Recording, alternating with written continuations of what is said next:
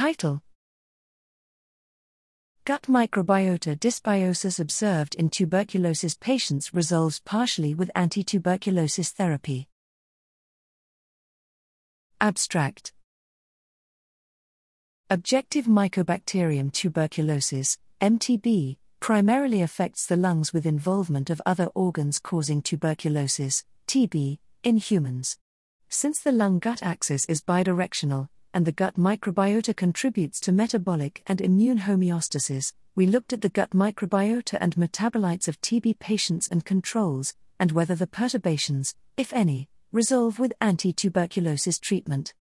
Methods in this multicentric case control study a total of 107 fecal samples belonging to drug naive active tuberculosis, ATB, patients and controls, non tuberculosis, NTB, and healthy, were collected from two clinical sites in India.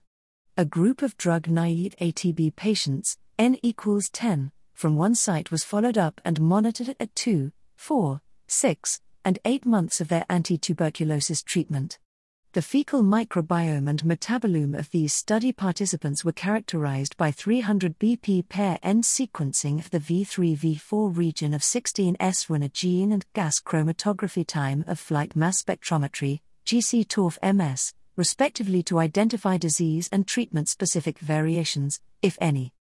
Results drug naive ATB and NTB patients showed a significant reduction of gut microbial diversity with respect to age matched healthy controls in both the clinical sites.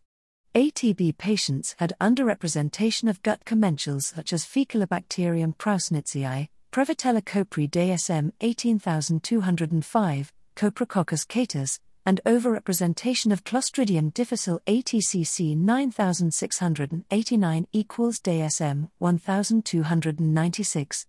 Longitudinally followed up ATB patients showed elimination of Alkalihalobacillus with treatment initiation, whereas harmful taxa such as Stenotrophomonas and Klebsiella pneumoniae appeared in treatment completed subjects. Interestingly, the fecal metabolites also showed group specific differences, clustering ATB patients away from the controls irrespective of the study sites. Consistently, fecal 2 piperidinone abundance was higher in ATB patients compared to healthy controls. The fecal metabolome of longitudinally followed up ATB patients showed a gradual shift towards healthy during the course of treatment completion. Conclusion Gut microbial dysbiosis observed in tuberculosis patients at case presentation is partially resolved with six months of treatment completion and also reflected in their metabolite level. The observed microbial and metabolite imbalance in these ATB patients could explain disease pathology, which needs further exploration to exploit their translational potential for therapeutics development.